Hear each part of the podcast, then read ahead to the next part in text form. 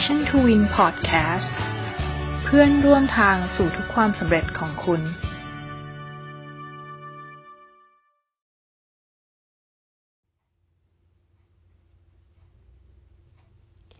สวัสดีเพื่อนๆทุกท่านนะคะ วันนี้นะคะ Passion to Win Podcast นะคะ ก็จะมานำเสนอนะคะ เรื่องราวนะคะของนิสัย 9 อย่าง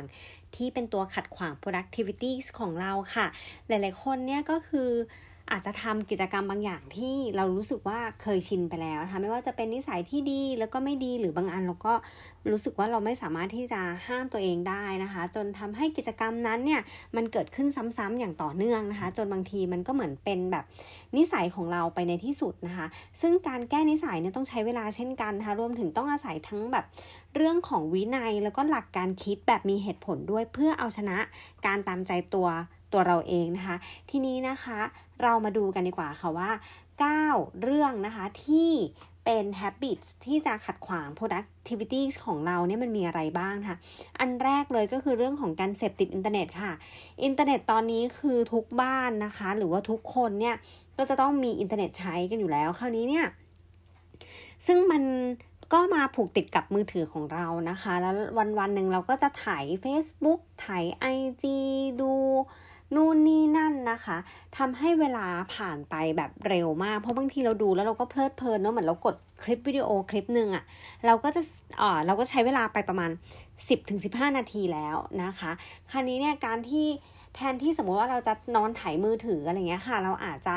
เปลี่ยนนะคะ การถ่ายมือถือนั้นนะคะเป็นการยืดเหยียด กล้ามเนื้อเบาๆ ก่อนนอนหรือว่าก่อนที่เราตื่นขึ้นมาไปอาบน้ำแต่งตัวนะคะ หรือไม่ก็ตื่นมาเขียน to do list ประจำวันนะคะ เพื่อที่เราเนี่ยจะได้แพลนสิ่งต่างๆ ที่เราจะต้องทำในวันนี้แล้วก็ทำให้ทำให้แพลนของเราเนี่ยเป็นไปได้อย่าง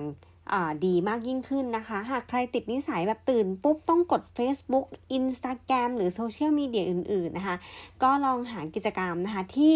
ทำแทนก่อนก่อนที่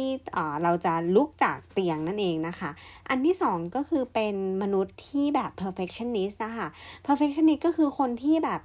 มีความสมบูรณ์เป๊ะๆนะคะ ไม่อยากที่จะผิดพลาดทำงานทุกอย่างก็ต้องอยากทำให้มัน perfect ทำให้มันดีที่สุด ซึ่งจริง ๆ แล้วเนี่ย มองในภาพกับการเจ้านายเราก็คงจะไม่แฮปปี้ถ้าถ้าเรามัวแต่แบบจะเพอร์เฟกแล้วก็ทำงานไม่เสร็จสักที เพราะว่าเพราะว่าเรามัวแต่ว่าจะทำให้มันดีที่สุดนะคะ นอกนอกจากอนอกจากความที่เจ้านายเราจะหงุดหงิด หรือว่ารู้สึกไม่ค่อยโอเคกับสิ่งนี้ของเราแล้วเนี่ย ไอการที่เราเป็นคนแบบ perfectionist เนี่ยมันก็จะทำแบบทำให้เราเนี่ยกดดันตัวเอง แล้วก็คนใกล้ชิดอย่างมากอีกด้วยนะคะ คราวนี้เนี่ยอย่างแรกเลยเนี่ยก็คือ เราควรที่ต้องปรับว่าพยายามลดความเป็น perfectionist ของตัวเองลงนะคะ แล้วก็ต้องรู้จักปล่อยวางบ้างนะคะแทนที่จะทุ่มเวลาทั้งหมดในการทำแบบร้อยเปอร์เซ็นต์นะคะ ถ้าสมมติว่า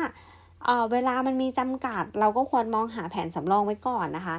ใครๆก็พลาดได้อะไรอย่างนี้ค่ะ ไม่มีใครที่ดีพร้อมร้อยเปอร์เซ็นต์หรอกนะคะ อันนี้ก็คือเราต้องปรับวิธีคิดของเรานั่นเองนะคะ ข้อที่ 3 ก็คือเป็นนักประชุมตัวยงค่ะ หลาย ๆ คนเนี่ยไปทำงานก็คือเราจะพบว่าตัวเราเองก็คือนั่งประชุมอยู่ในห้องเกือบทั้งวันนะคะ วันวันหนึ่งเนี่ยคือเหมือนเราแทบยังไม่ได้ทำงานเหมือนเรานั่งอยู่แต่ประชุม แล้วพอออกจากห้องประชุมก็คืองานกองเยอะมากนะคะ การประชุมนั้นนะคะเป็นสิ่งที่ทำให้จริง ๆ แล้วมันก็แอบเสียเวลา แล้วก็เสียเม็ดเงินอย่างมากสำหรับอองค์กรนะคะ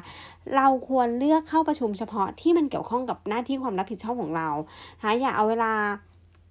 ทำงานไปผลาญในห้องประชุมนั่นเองนะคะอันที่ 4 ก็คือเรื่องของการตอบอีเมลแบบเรียลไทม์ค่ะ หลายคน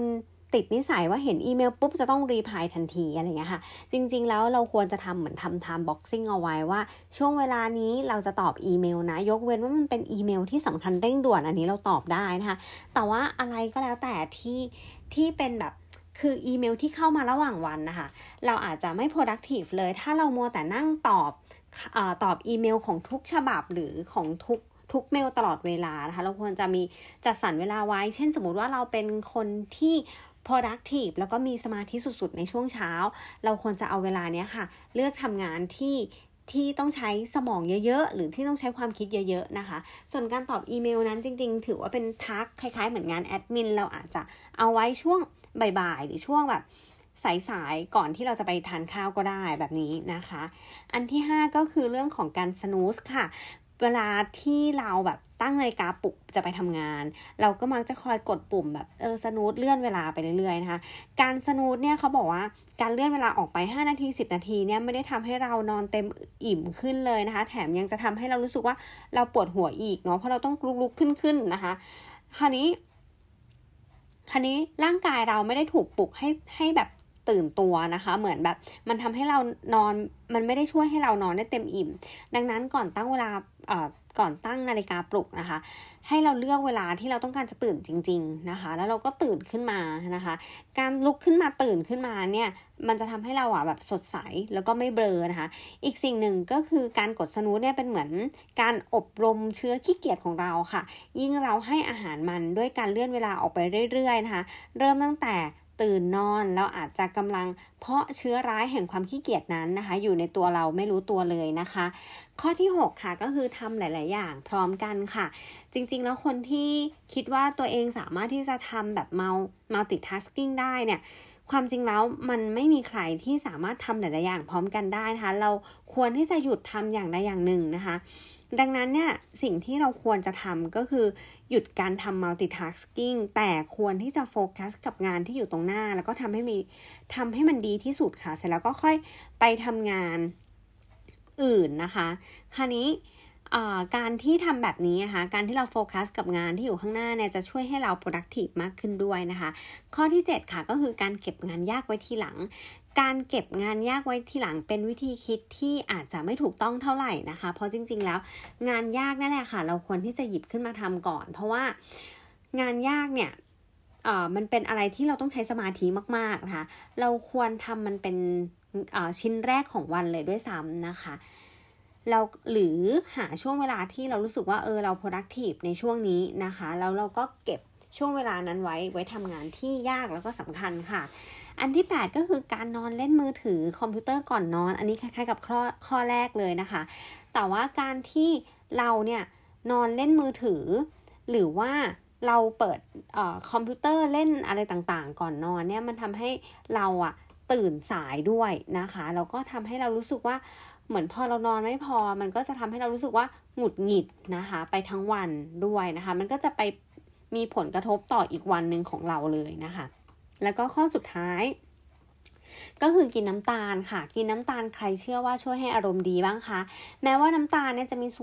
ส่วนที่จะช่วยกระตุ้น ให้สมองเนี่ยหลั่งสารเอนโดฟินที่ทำให้เราอารมณ์ดีก็จริงนะคะ แต่ถ้าเรากินในปริมาณที่มากเกินกว่าที่ร่างกายต้องการเนี่ยจะนำพามายันโรคต่างๆ ได้เลยนะคะ ความสดชื่นที่ได้นั้นเนี่ยมักอยู่ไม่นานนะคะเพราะระดับน้ำตาลในเลือดที่เพิ่มขึ้นเร็วเท่าไหร่ ก็จะ ระดับน้ำตาลในเลือดที่เพิ่มขึ้นเร็วเท่าไหร่นะคะก็จะลดลงเร็วเท่านั้นนะคะอย่าลืมว่าในอาหารทุกชนิดนะคะมีส่วนผสมของน้ำตาลอยู่แล้วนะทุกคนอย่างข้าวหรือแม้แต่ผลไม้บางชนิดนะคะดังนั้นเราก็ควรที่จะบริโภคอย่างระมัดระวังนะคะ อย่าคิดว่าเออเครียดอะไปหาหวานๆกินดีกว่าอะไรอย่างนี้นะคะ การที่กินมากๆไปก็จะเป็นโรคได้นะคะ ซึ่งอันนี้นะคะก็เป็น9อุปนิสัยนะคะ ที่ขัดขวางตัว productive ของเรานั่นเองนะคะ ขอขอบคุณทุกท่านสำหรับการติดตามค่ะ สวัสดีค่ะ